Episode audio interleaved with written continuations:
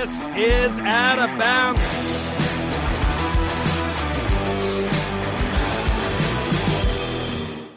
The internet, it's going to allow us to have an out of bounds episode. I was so worried a few hours ago we wouldn't get to have an episode.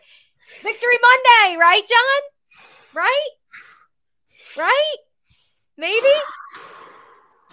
This is out of bounds. That's Mia, O'Brien. I'm Jon Alba, and this is going to be an all timer. We're back after a week off. Hope everyone had a good Labor Day last weekend.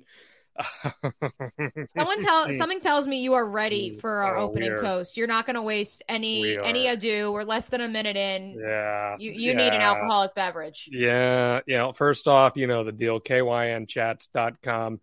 Head on over there. It's being really slow to pull up the graphic because it knows that it's cursed. I don't know why it's not showing up. I can see the graphic, Jon. You're good. Okay, it showed up kynchat.com. You know where to go, or you just leave that super chat in on YouTube if you're watching. That's how you get your comment read on air because you're going to want them read on air today because we are a little unhinged. It is week one, the flat, the last game of week one of the NFL season tonight. Maybe, possibly. Apparently, there's and- weather. uh, depending on how things go. Great seeing everyone there. Mia, opening toast. Gi- give me some toast here. Give me some serenity before the chaos. Hold on. First, I'm tweeting out. Um, Jon Alba out apparently may physically and metaphorically lose his mind. Tune in. That's right. Leave yes. comments. KYN Certainly. chats. certainly certainly tune in because this is going to be a big one leave those super chats on youtube we want to read them just give me something to toast to me I i, have can't even drink alcohol news. tonight i've got artisan water to help keep me Oh my calm God. You're drinking water? Gigantic fiji water I mean, well, so we can toast to. Uh, I'm at the 7 p.m. line, and it's only 6 p.m. Good. So there's Good, that. good. Um, I do have some good news. okay Um, that I did just receive the closing information on the home that I am going to be purchasing. congratulations that's Thank great to you. hear So we can cheers, I'll to, cheers that. to that that that's good news Mhm. Yes, because Mhm. I the reason I Mhm. didn't really want people knowing was because Uh-huh. uh, th- those lenders they scare you sometimes. I and they know, gotta get the I paperwork now, and I'm like, but I have I the money, know, and I know. and then when you get a when you score a pretty good deal and you you get a house a lot cheaper than it was listed for, you're like, oh no, are they going to tell me no? But we're Well, good. congratulations So We're out looks like- here. looks Moving like you're in up. jacksonville for the long haul there mia it's uh, or good it's to an hear investment, but we'll see. It's nice. Or it's an a- investment. we'll find out, I We'll suppose. find out. It's either either either way, it's a win. So uh, and the Jags got a win. Uh, so that obviously was good for my my mental health because uh, I've never experienced the Sunday scaries more until I started working in sports talk radio and had to go Mhm. into work after wins or excuse me after losses. Although after a win has also been kind of difficult of late because even though na- this team is historically bad, they, they're, they're they're now they think they can criticize if they don't. The fans think they can criticize if they don't score fifty points, which is crazy. Oh, Besides that's, the point, because your team did not get a win. that's progress. That's progress. Okay, so let's let's turn back the clocks to Saturday. Actually, technically Friday night. Okay, Friday night rolls around. I have learned that the planned Bruce Springsteen show that I was supposed to attend in Baltimore is canceled because Bruce is dealing with peptic ulcer disease. We're sending him the best. Okay, sending Is that similar to your issues? Yeah, it's it's it. You know that Bruce and I are truly cut from the same cloth because we both have chronic acid reflux. Anyway, anyway, So your show gets canceled. That's the straight. show one. gets canceled. All of a sudden, my Saturday is wide open, and I'm like, "All right, what am I gonna do?" And it hits me. I say, "Wait a minute. Tomorrow is Old Timers Day at Yankee Stadium." And they are honoring the 1998 Yankees. You can see them behind me. The 98 Yankees are the reason I became a sportscaster in the first place. I'm like, you know, this will be great. They're not doing the old timers game anymore, which is dumb because I love the old timers game. But they they were having them do their little intros and they did a Q&A, all that good stuff. I'm like, let me go try to find some tickets. So I, I find tickets using some promo codes for some other podcasts I have. I buy one dollar fifty cent ticket to Old Timers Day and a the- good wait, wait, and you could stay for the game. for the whole game. Whole game. A dollar fifty cents. Okay. Are the Yankees like I know things can't be that bad. in the Well, no, they're pretty bad, and then plus I've got some good hookups with my podcast, so. I'm like I'm feeling good. So I'm like, all right, dollar fifty for Old Timers Day. Gonna do it. So what happens, Mia? I go to Old Timers Day. Look at that. Where look at that great great seat, right? I'm smiling. Things things look good. Uh, they honor the '98 Yankees. Derek Jeter, yeah, Jeets makes his return to Yankee Stadium. Everyone's going nuts. The core four are there. David Wells goes on a rant about woke culture. Oh, I was It's- going to ask if that's the reason they can't play the game anymore, but that's besides the point. Yeah, it's pretty much exactly what you'd expect. So Jon Alba's very happy right there. Look at that face, right? Well, approximately 10 minutes after this picture is taken, uh, the heavens open up just as the pitchers are about to go. Okay. Tarp comes on the field. Two and a half hour rain delay. My buddy who's with me, he's got a birthday party in Stamford, Connecticut he's got to get to. He sees an inning of this game. I am stuck there alone. I am watching this pillow fight between the New York Yankees and Milwaukee Brewers, featuring the worst defensive play I have ever seen in person at a game. Courtesy of Courtesy of everybody. Everybody was terrible. Everybody. The Brewers were terrible. you're talking across the board. I'm Okay, talking I didn't know if it was one player in particular. No, across the board. It was horrible. It's two to two. The Yankees have scored a run off a single and then off the most little league error you're ever going to see. After giving up an inside the park home run off a comedy of errors prior. The Yankees send up Aaron Judge, Jasson Dominguez, the Martian, who, by the way, just officially became a Yankee because he needs Tommy John surgery as a hitter, and then Giancarlo Stanton. Okay. Hmm. Or sorry, Gleyber Torres. Gleyber Torres. I see in the sixth inning here, 2 2 game, I see Aaron Judge, Jasson Dominguez, and Gleyber Torres three consecutive groundouts to short. Three consecutive groundouts to short. I look to my left, there's nobody there. I look to my right, there's nobody there. And I say, I'm leaving. so in a 2 2 game in the sixth inning, I got up and left. I left this game that I paid a dollar and fifty cents to go to because, Mia, because this is an unwatchable brand of baseball.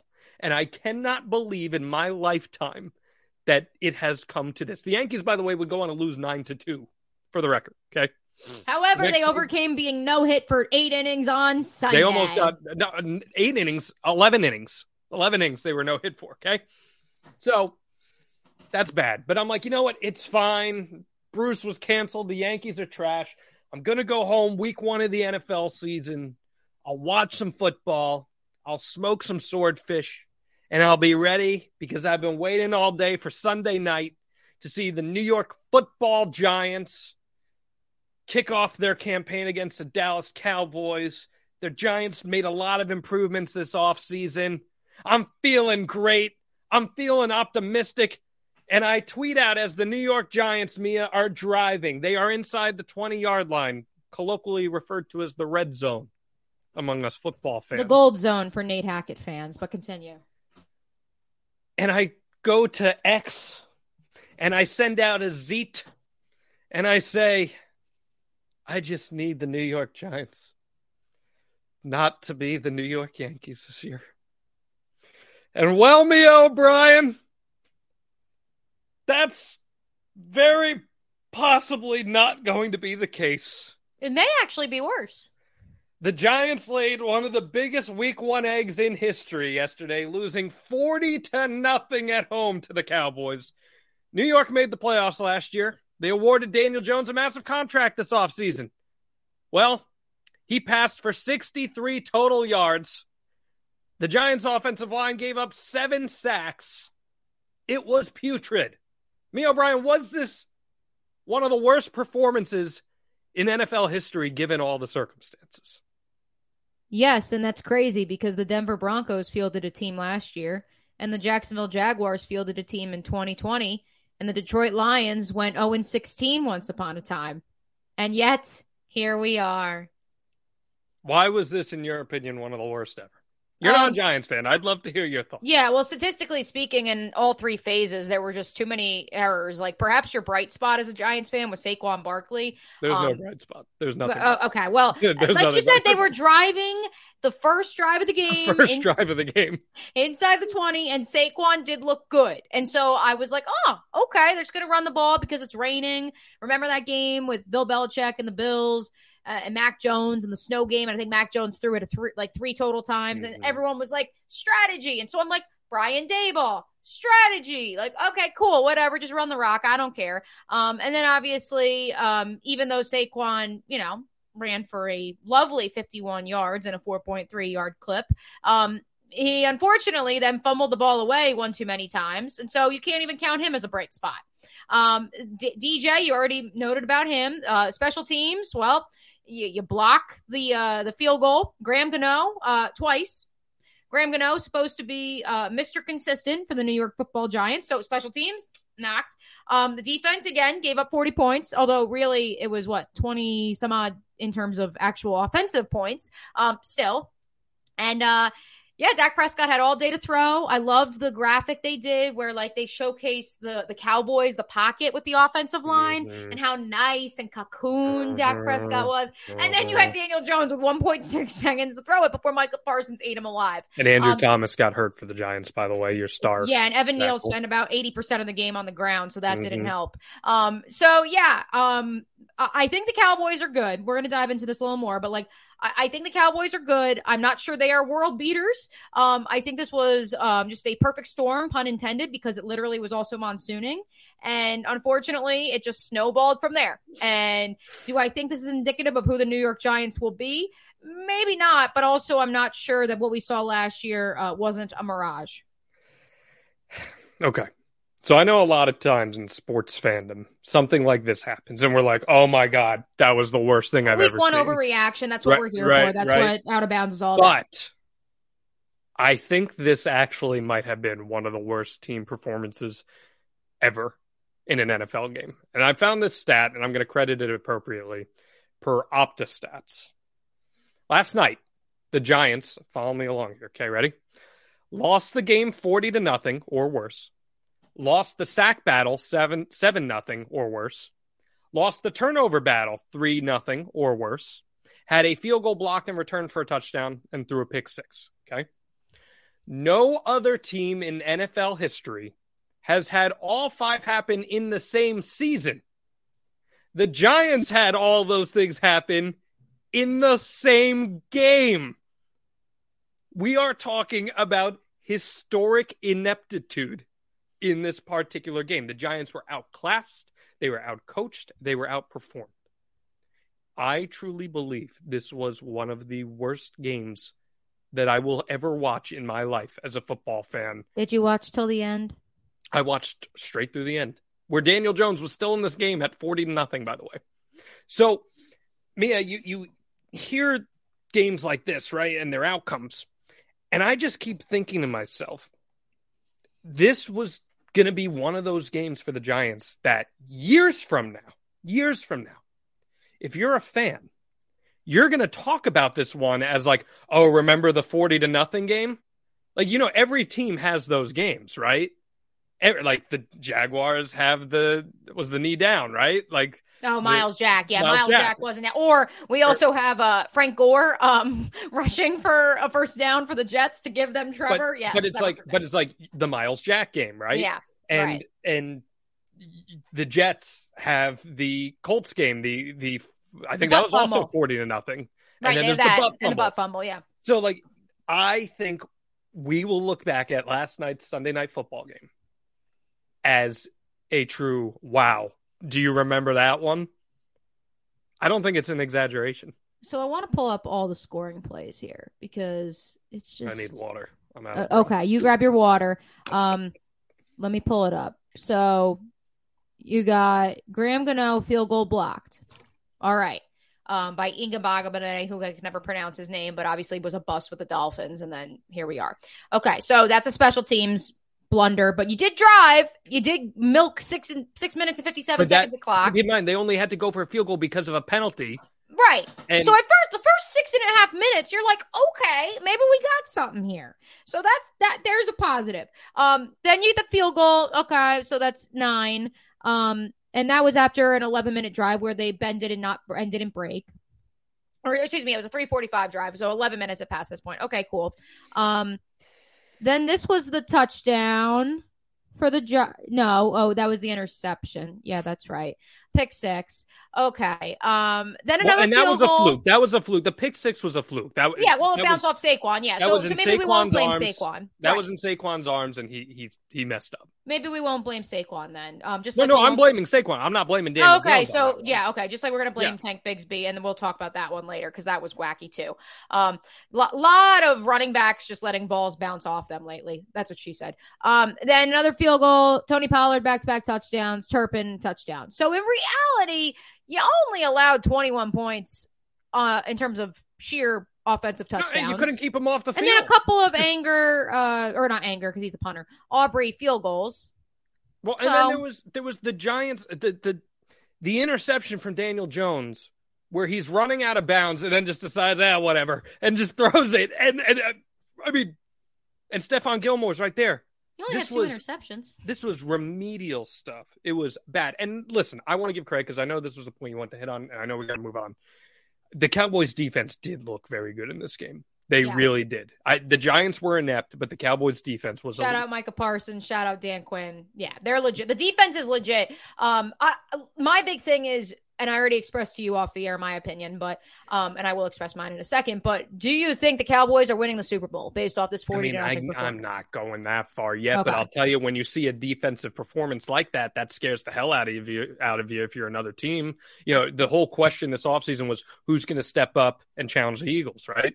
Mm-hmm. And I think when you see a performance like that, the Cowboys put their name right there and say, "Yeah, we're we're in this conversation." And I, wasn't blown away by anything the Cowboys did offensively yesterday.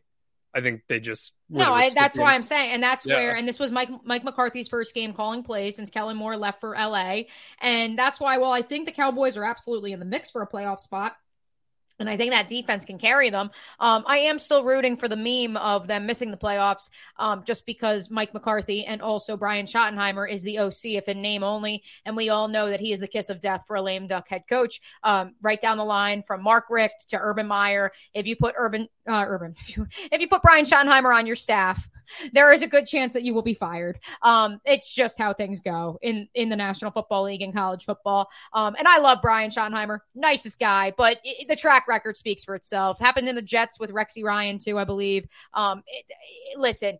Once it once is you know unfortunate, twice is um a coincidence, three times we got a pattern, and it has happened too many times for me. So I would appreciate the meme to continue, um, but I do think the Cowboys are definitely a competitor in the in the NFC.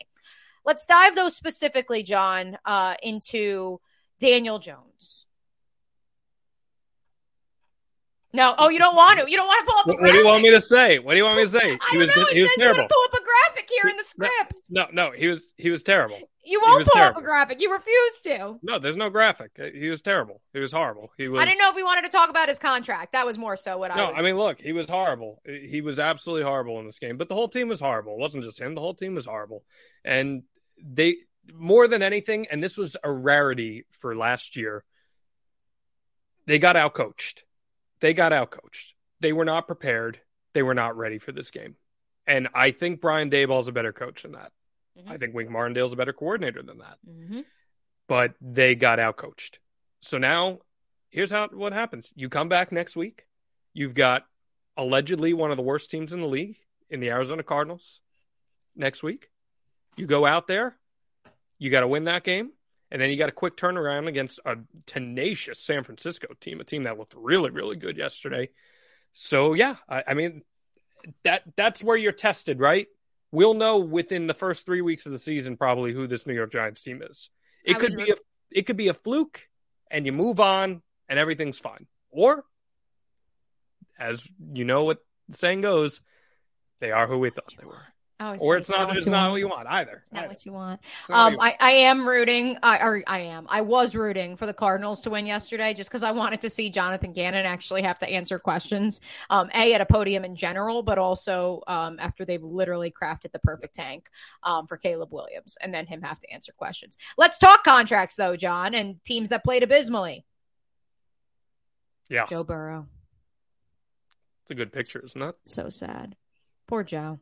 Tell us a little bit about Joe. Yeah, so Joe Burrow um, became the richest man not only in Bengals history but uh, in NFL history. He signs a five-year, two hundred and seventy-five million dollar extension. Um, what was awesome, and I would like to make a note of this, is that the Burrowhead drama continues because this guy literally waited until the Chiefs were kicking off the NFL season, and then he had Adam Schefter press send, which is so petty, and I love it. Um, except for the fact that then he went on to go fourteen of thirty-one for eighty-two yards in a twenty-four to three loss to the Browns, who he is now one in five against. Oh, and wait for it, um, threw for a career worst 2.5 yards per throw average. Jon, did Joe Burrow cash in and then cash out? this picture cracks me up. Just, first off, horrible weather across week one, right? Like we, it's the still weather. horrible weather. Yeah. I'm just hoping our broadcast yeah. today, tonight on this program goes without a hitch. Yeah, um, did he cash out? No, he didn't cash out. That's classic overreaction from NFL fans out there. But I feel like we see more of this in recent years where guys get these big deals and then out of the gates, they just come out and they look like booty. And I don't know what was in the water there in Cincinnati. Headed in Cleveland, that... even worse. Well, I'm saying they played in Cleveland, but I'm saying in Cincinnati, I don't oh, know okay. what was in the water there but it's something was going on with Joe Burrow where I watched a lot of that game. He didn't even remotely look like a superstar. And we're going to talk about this in our next topic a little bit, but I think there's something to be said about maybe needing to see a little more action in the preseason with some of these guys. And and we'll get into that and it doesn't necessarily have to be in the traditional form that we know it as because I've got some ideas. But I just think that when you come out like this, you leave yourself susceptible to so much more criticism than what you would be facing otherwise. You got to talk the talk if you're going to, or you got to walk the walk rather if you're going to talk the talk. And Joe Burrow is one of those silent killers in the NFL, I feel like but his swagger talks a big game. Yeah, I mean, there's a couple factors in this one. First of all, because um, I see Eddie in our comments on YouTube, which of course we want you guys to leave comments on YouTube, but also a KYN chat too, if you can. Um, but I, I, see him also referencing the limited preseason action. The reality is, and I know people loved crap on Joe Burrow for this, the man hardly, if ever, has played in the preseason. His rookie year was 2020. There was no preseason. He was coming back from the ACL tear. He didn't play the season that they went to the Super Bowl during mm. the preseason. Last year there was an in, or was the appendectomy, and now he has the calf injury. So I think Joe Burrow has literally practiced and played in the preseason, probably like as much as I have. Um, which whether it's a problem or not, I don't know. However, it should be noted that they started last year 0 2, and he took a line from another great quarterback, whether you like it or not, in the National Football League and AA Ron and said, relax. And then guess what happened? The Bengals went to the AFC Championship game. So that's where I am not pressing the panic button, especially because this was also in a monsoon. And the reality is, is that Cincinnati game, as much as, excuse me, the Cincinnati offense as much as they have Joe Mixon, and I don't think they're going to miss Samaje Perine all that much because they still have Joe Mixon for however long he isn't in jail. Um, uh, the reality is, is that their, their offense is predicated on the passing game, and it's tough to pass when you keep having to swap out having a glove on, Absolutely. having a towel, or my hands wet. You can barely get the ball out of I your get hand. It. I get it. and it. the reality is too is that Deshaun Watson didn't play all that hot either. I mean, sixteen of okay, twenty nine is a better Deshaun mark, Watson but... hasn't played well. Period. Since Correct. You're not a wrong. You are not wrong. And I want to I want to make that very right. clear. Like Deshaun Watson now, as far as I see it, this is a guy who completes 55% of his passes in games. Like that's who Deshaun Watson is. Do you think until... he has the yips or what do you or do you think he's just like like what is it? I just think when you're I mean, how much time did he he missed a season and a half, right? Something yeah. like that? Mm-hmm. Yeah. yeah. I mean No, you... uh yeah, no, it was almost like a season and three fourths. Yeah. So when you miss that much time, that's just what's gonna happen. You're gonna lose your feel for the game. And you combine it with all the turmoil off the field for him. I think this is just who Deshaun Watson is right now. And can he get out of that? I don't know. Maybe. I saw a meme the other day. So are, like, are, you more worried like, about Deshaun than Joe? I ain't worried about Deshaun whatsoever. I want to make that very clear. I saw a meme the other day that was like Deshaun Watson pointing up to God. And then it was like God. And it was a picture of someone from a show being like, nah, man. like, like, and I was just like, oh. I How just, is, like, what do you think? I, I've thought about this, like seeing him celebrate with his teammates after he had the running, uh, rushing touchdown. Like, like if you're them, like, like, like they all say, like, oh yeah, he's forgiven. Like, listen, I, I, just don't know how I would feel about it. They have overlooked far more egregious things in the NFL than that, and that's a pretty egregious thing that he is accused of doing, for the record. But, um, look, I just I think that's who Deshaun Watson is. I think that's that's him. Uh, you know, Burrow. I'm not worried about Joe Burrow. I the only thing I would be worried is that maybe he's not as healthy as they're trying mm-hmm. to make off that he is. Yeah. But uh, yeah, I mean, well, let's let's keep the conversation going here on week one. In general, Mia, lots of underperformance. Low scores dominated the early afternoon slate. Superstars underperformed across the board for the most part.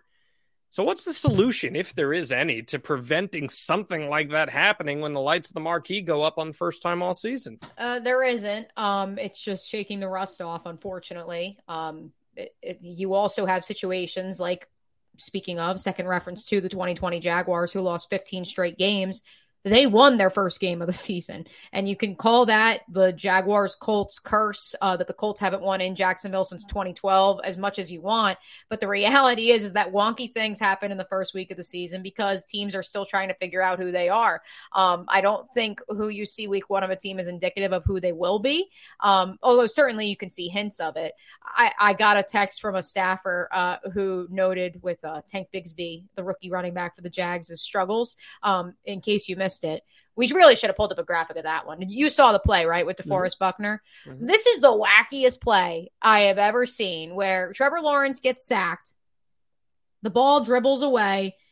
The play was presumed to have been called dead. Tank Bigsby picks it up and is standing there waiting for the ref, like this, just standing with his hand on his hip, waiting for the ref. And DeForest Buckner just walks over, swats it, picks it up, and runs. And just go, run, just runs. It and the refs say it's a touchdown. Yeah. Um, which the irony is that Tank Bigsby is perhaps most known in Auburn, uh, Auburn, Auburn folklore say that five times fast. Auburn folklore. Auburn folklore for the fact that he did he went out of bounds against Alabama. If he had stayed in bounds, they probably win the Iron Bowl. And the trajectory of Auburn football and Brian Har- Bryce Bri- Bryan Harsin's Bryce. tenure is completely different. Um, so that's besides the point. The reality is is that you know he had already caused an interception earlier in the game, and so uh, he went on to score a touchdown, and everything was fine, and they won the game. Um, and when I talked to the staffer, they were just like, "Yeah, you know, he just have to get his cherry popped. You know, that's that's just how it goes." Um, Jeez. You know, like, and it's the truth though. You know, God, like mighty. Right, like that, that's what it was. Like, you know, just needed to get his feet wet. And whether you're a rookie or you have been in the league for years, like that's it, it's about getting your feet wet. So I, I think a lot of these week one overreactions, the low scoring, it's always low scoring in week one, uh, statistically across the board. Last year in a monsoon, the Niners and the the Niners lost to the Bears like nineteen to eleven or something like that. Yeah, that like, was an ugly that was an ugly football yeah, game. Weird things happen week one. I'm I, not too worried I guess, about it. I guess what I, I just like three preseason games. I know that's I, what you want to get at. I like three preseason. Yeah. Get rid of that. I love joint one. practices too. By the way, I think get joint rid, practices. Well, so here's here's my solution: get rid of at least one of the preseason games. I get rid of two of them, quite frankly. And what I would do is I, I, was talking to our mutual friend JT Pruitt about this, and, and we were kind of in agreement on this. Do some sort of untelevised scrimmage where it's mandatory that like your starters have to play X amount of time mm-hmm. to get ready and and do it against another team, a full scrimmage, not not an inter squad, like with another team. We know the NFL has to televise everything, so it's never going to happen. But do something like that where guys can play without judgment, not in front of anyone, and get their reps in. Because I think if you got them going at that level on something a little more intense than what we see in the preseason, even week four of the preseason, I think they then enter week one of the regular season a little more ready to go. I, again, there's no true solution to this because sometimes stuff just takes time to gel, right? It just takes time to gel. But as an, as an AP top 25 college basketball voter, I absolutely love this closed scrimmage idea. yeah, Um, just because the closed scrimmages are like the talk of preseason college basketball. It's always Sure. like, well, you know, like UCLA got beat by uh, insert random California school in a closed door No, scrimmage, or right. Iowa got beat by DePaul, and it's like, eh, yeah. No. I just, but, I just but think that to your it- point, like, and that's where I said about the joint practices. These guys love the joint practices, and that's why so many coaches opt to not play their players after two to three hard days going up against somebody else. I just I think that it would be a little more conducive to getting players ready to go. Because I mean, quarterbacks were like bad yesterday. Like there were exceptions, but Yeah. they were bad. And it just makes you wonder, like, And if the pl- quarterback wasn't bad, the play calling was clunky. and the play calling was right. It just it just was not. I mean, really, the it, from the games I watched, the most well-oiled machine yesterday were the 49ers, and easily. And, I really liked. I actually saw this really good quote on um, X or Twitter or whatever we're calling it. Um, who would have thunk that what needed to take the 49ers over the top was a quarterback in Brock Purdy who's not just hitting singles, he's just trying to hit doubles. He's not trying to hit home mm-hmm. runs necessarily all the time, but he's hitting doubles, ground rule doubles. And I thought that was very, very poetic. Let's transition to the college game with another team that is totally rolling right now. Yeah, this is a team that doesn't have any offensive troubles, or well, I take that back. They kind of did. Um, the Coach Prime experience, it's working in Colorado. The Buffs are two and zero. They routed TCU, lit up the scoreboard. Nebraska kind of wonky, only scored 13 points in the first half, but then they come back and absolutely demolish the Cornhuskers. Folsom Field packed, largest crowd they've had since I think it was 2001. Um, something just absurd. Deion, no question about it. You love him or you hate him. His security guards are following him around. One of them's got a shirt that says F around and find out. John, is this okay as long as the wins keep coming for Deion Okay, so- to be Deion? So here's my take on this. Okay, I think the Deion larger than life personality. This is let's not mistake it. This is who he's been his whole career. Right. This, this is Love him or hate him. I like that he's still him. So he is still authentically him. There's no shying away from that. And I do think it's a great thing for college football specifically that you have someone who was one of the most electric players of all time at both the college and pro level actually succeeding as a head coach. How many superstar players try to become coaches and perform well? Very few of them do. And Deion sy- systemically changed the game. He really did as far as recruiting goes with the HBCUs and into Colorado now. The one thing that I will just say that I think Deion does need to understand when it comes to being a head coach in a major division 1 program is that it is not the job of everyone to be your fan and your supporter. Like I saw in the press conferences where he's calling out individual journalists. He's like, "You doubted us. You doubted us. You Apparently, it doubted was us." Ed Werder. I'm like, And- Ed Werder barely covers you. Like, But and it's not that people were even doubting them. It was just they're just trying to hyperanalyze the game appropriately. And he's like, "Are you going to be in our corner now?" And I'm like, "Dude, if you're going to be a head coach, you have to. That's not the role of these people. Their role is not to be your cheerleader. If you give them something positive to write about, they're going to write positive things. And so far, that's exactly what Colorado's doing. So I don't have an issue, Mia, with it per se, but I do think that there needs to be some sort of coming to Jesus moment here of, all right, let's come down a little bit and understand that we need to keep things in perspective. I've got two words that will bring things down. Caleb Williams in two weeks' time. Um, actually, three weeks. Uh, Bo Nix is the first two word sequence I have for you, although we'll get to him in a second. Uh, Oregon's got some questions to answer as well. Um, but yeah, no. Uh, I just think once he gets to the meat of that Pac 12 schedule, it'll humble Colorado a little. Although the defense certainly proved to me that this is not just some offensive juggernaut. They're a good team. Led by team. Shedeur Sanders, who, by the way, is going to be a first round pick, and it has nothing to do with his father. He would have played at Alabama if Deion had not become a college coach. Alabama probably would have beaten Texas on Saturday night if Shedeur Sanders was their quarterback. Um, and so it's unfortunate. I mean, I think the kid is great, Yeah. and the kids that they've recruited, the the the running back, Edwards, obviously Travis Hunter, um, They got Jimmy Horn over there now. I Jimmy, covered him. like the whole covered him in crew Florida, on offense is legit. And then I, I do think that the pass rush proves something to me on Saturday. So they are a contender in the Pac 12 in its final year of existence. There's no question there.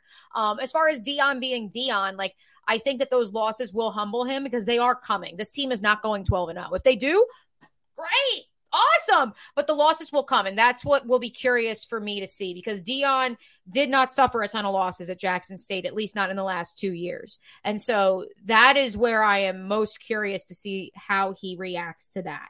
Um, I would think he will do so humbly, especially as long as as long as it's in the Pac-12 portion of their schedule. I don't think Colorado State's going to beat them on Saturday, um, so I think we're in the clear there. Um, but the reality is, is once those losses come, that's maybe where you see him pull back a little bit. Um, but knowing Deion, if it's a controversial ending, he could lean in even more. So oh, I hope you're prepared for that too. I think he absolutely would lean in even more. But I do think there needs to be some sort of evaluation of okay let's pick and choose our battles here. You can't have a battle with everybody, with everything. It's not the whole world against Colorado, especially if you continue to prove that you're a winner People are going to buy People in. Love Colorado. That white sweatshirt, the white hat, everyone is going to want to buy it. I said it as soon yeah. as they beat TCU. I said, this is the new must have item this Christmas season. You watch. Um, mostly I'm upset we didn't ask my boy Dave Campo to call into this episode of Out of Bounds because he's got Deion Sanders stories for days, obviously, as his position coach with the Dallas Cowboys and his DC. And he's, he's told me, like, this is who he's always been since he met him. Mm-hmm. There is a reason the Cowboys didn't want to draft him initially because this is who you get. And when they went and got him, there were people who were like, oh, Are you going to be able to handle that? And that was as a player. So now that you've empowered him into a position of leadership, like this was inevitable. I mean, I, am glad that it's not just a show. Like it, this is not a gimmick. No, they're good. He's they're he's good. a legit coach. Yeah. Like you know, so listen, Deion's one of the greatest athletes of his generation. Yep. We're talking about. I love that they had Smoltz on the pregame show. By the way, it was well, awesome. Well, we're talking about a guy who became the first guy ever to hit a home run and score a touchdown the same week. And like that's we are talking about an elite athlete who has made this successful transition to coaching. I just think he needs to measure and temper expectations just a tiny, tiny, tiny bit before we go all the way here. And because guess what? Like you said, times are going to get tough. They're going to lose games. And you can't, I don't want to say arrogance is a word because I don't think it's arrogance. I think it is extreme confidence. Mm-hmm. And eventually that's going to be tested. Be challenged. Yeah. It's going to be challenged. So uh, we will. he's still going to just BZ. and maybe he does. Maybe I'm sure. Does. You know what? I'm going to call it now. Like they'll lose to USC. Like they they'll beat Oregon, and everyone's still going to be high on them.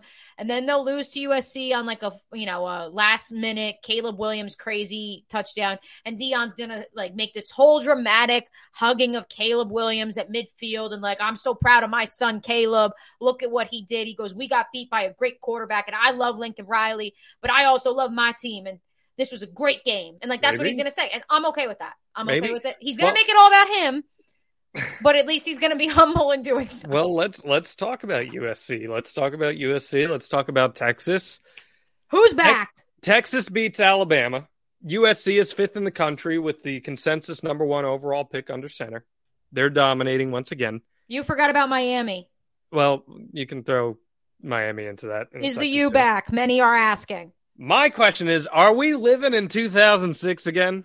And what does that do for college football to have powerhouses like USC, Texas, and potentially someone like Miami back into the fold here? What does that do for this sport? So I was listening to Shutdown Fullcast on the drive home today, and they made the great point of like every Alabama loss we have seen since Nick Saban became the head coach, you remember because it either was an absolute what? butt whipping.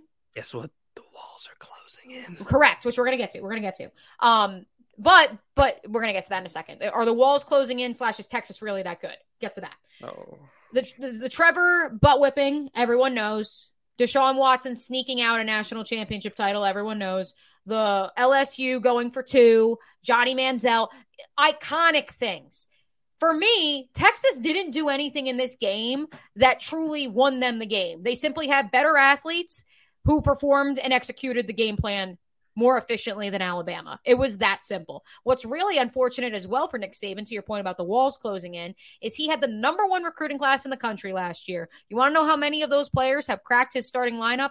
One. Kadyn Proctor, who defected from Iowa to go a- go to Alabama and become a tackle for Nick Saban. Go Hawks. Um, who also got whipped on Saturday night by Texas. Do you want to just get Ithaca in so you can hit the tr- No, it's all right. We'll get to them later. Um, but but the reality is is that if, if he's going to have to either try to see what sticks with these young kids, or like, I, I don't know what he's going to do because I don't know. Like I don't think Texas is that good. That's the scary part. I think Alabama got beat by a top 10, top 15 team. I don't think they got beat by a top three team. And that's what's frightening if you're Nick Saban. Okay, but look at the macro question Texas playing well, USC playing well. Does this restore a little prestige to this great game? The USC, undoubtedly, and they're legit. They will falter at the last minute because it's a Lincoln Riley led USC. Um, although I think Caleb Williams will have something to say about that. I just don't know if their defense is that good, but whatever. We'll see how that goes down the road. Texas, the Pac 12 or the Pac 12, the Big 12 is going to cannibalize itself even more than the Pac 12, I think. Um, they may be the cream of the crop in a conference where everybody is like a top 25 team, like they're like fringe top 25, and Texas is a little bit better. So they may win the conference based on that. But like, you tell me, what did you see from Quinn Ewers? Like, I see Caleb Williams and I see Matt Leinart, Reggie Bush, Lincoln Sure. Riley, Pete uh, Carroll. uh, I see that entirely. Man, yes, absolutely. I don't agree. see it at Texas with Sarkisian and Quinn. I mean, Ewers. it's I it's just don't. still it's still early too. It's I mean, we're very early in the season here, but I agree with you on USC for sure. I it, seeing USC, this feels like those prestigious USC teams from 20 years ago, 17 years ago, and it what's cool about it is you have a whole generation of fans, young people that grew up knowing that USC is this iconic institution, the Matt Leinart, the Reggie Bush era, right? Then they go dormant for so long. And now those fans are in their 30s and they're super invested in college football. Now they're seeing that re rise to prominence. And I think that's a very good thing for the sport.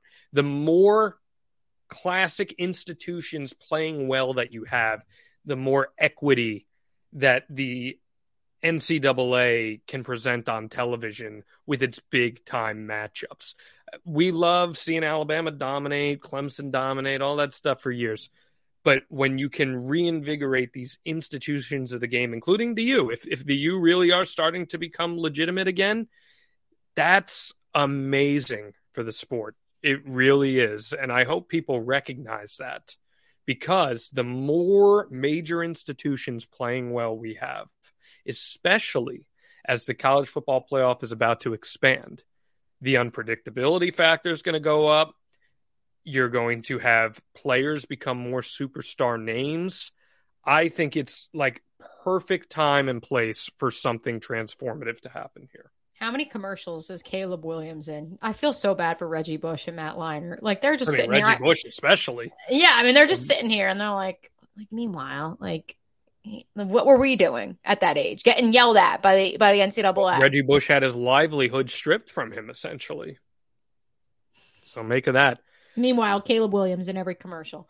Everything is fine. Um, no, Miami, real quick. I do want to make a note for our listeners. Um, obviously, I co-host with Leon Searcy, who played for Miami, and he was the um, left tackle to uh, Mario Cristobal's right tackle on the Miami late 1980s, early 1990s championship team. So I've gotten to know Mario a little bit.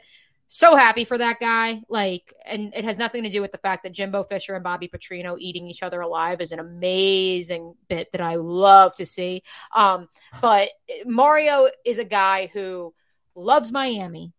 He left Oregon, which I know upset some people, but the reality is his mom was sick in Miami. He's from he went to Columbus High School down the road from Coral Gables. He went to Miami. Like he bleeds Miami. And so I really appreciate that he went back and he got there and he he told us, like he told told us in Amelia Island at the ACC meetings a year and a half ago. He got there and none of those guys wanted to practice. None of them wanted to do anything but Instagram and show their uh, jewelry and their chains. And he was like, you got to be great to win a national title like I did. You got to practice. And it seems like he's finally gotten those guys. Um, and very, just very happy for him because, because I, I enjoy seeing that old school brand Uh, and they're not even old school because they're fun to watch. I mean, Tyler Van Dyke threw five touchdowns. So it's not like it's like bully ball, but it's just, you know, it's good to see you had the issue with Gen Z, and now you got some kids who really want to yeah, put in the work. Absolutely. We got one more topic before the beast of the week, and we're going to take a break from football here. Mia, let's talk about your girl. Hit us up here.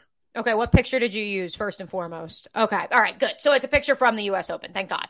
Um, so Coco Gauff wins her first U.S. Open championship, her first major. The entire sports world is talking about her, but the question is, John, is she the new Serena, or is that too much pressure for a 19 year old that cost me and my boyfriend five dollars when she got ousted in the second round of Wimbledon this summer? She, she is a special special talent. She carries herself so well.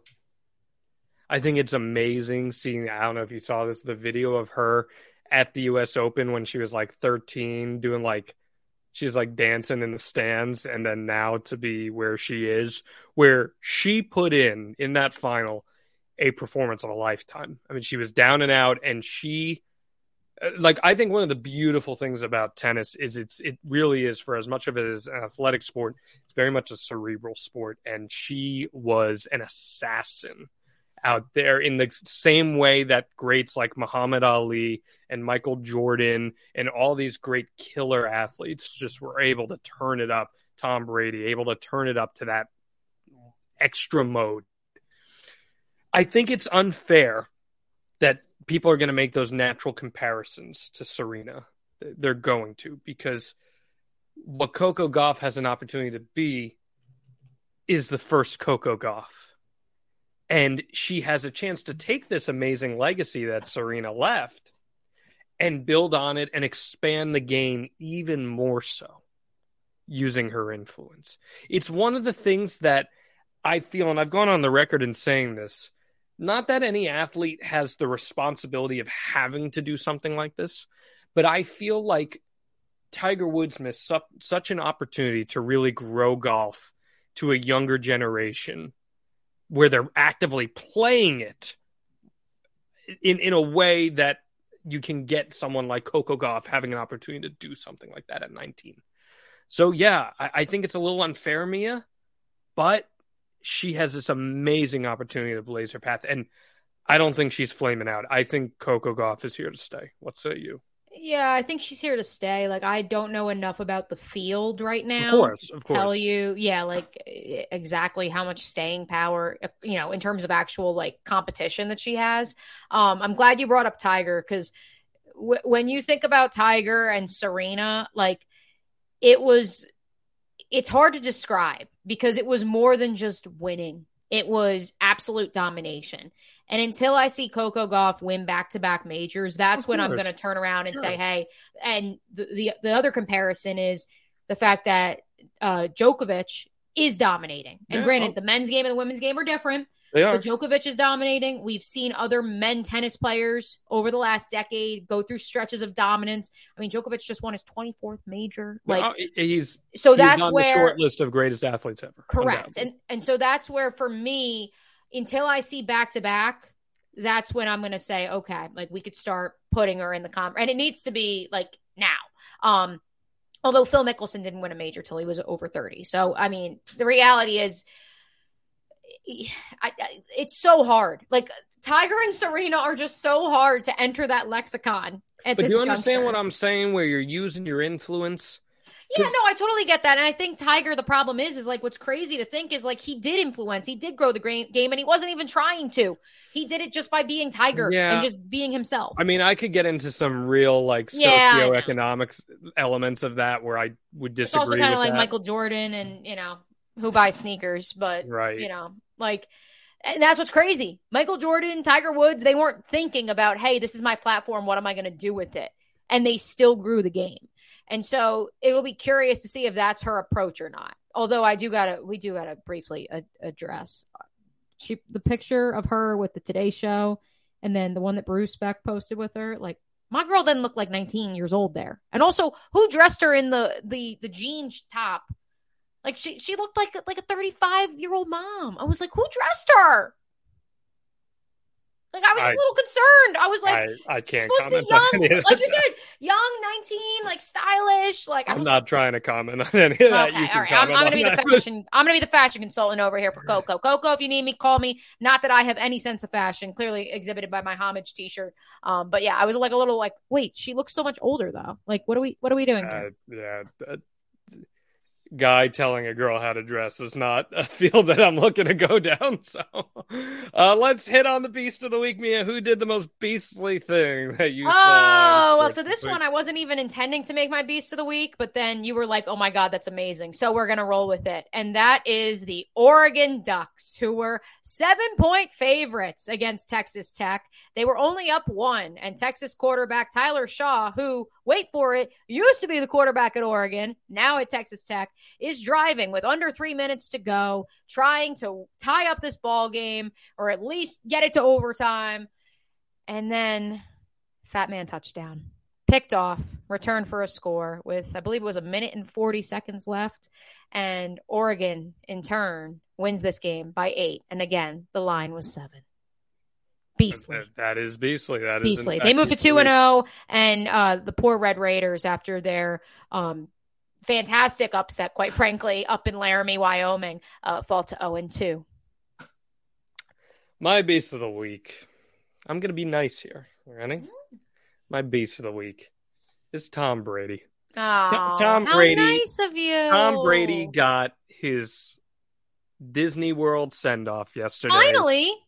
Going back to New England, getting I thought it was so great seeing him run onto the field, doing his finger point, doing the lap around the field.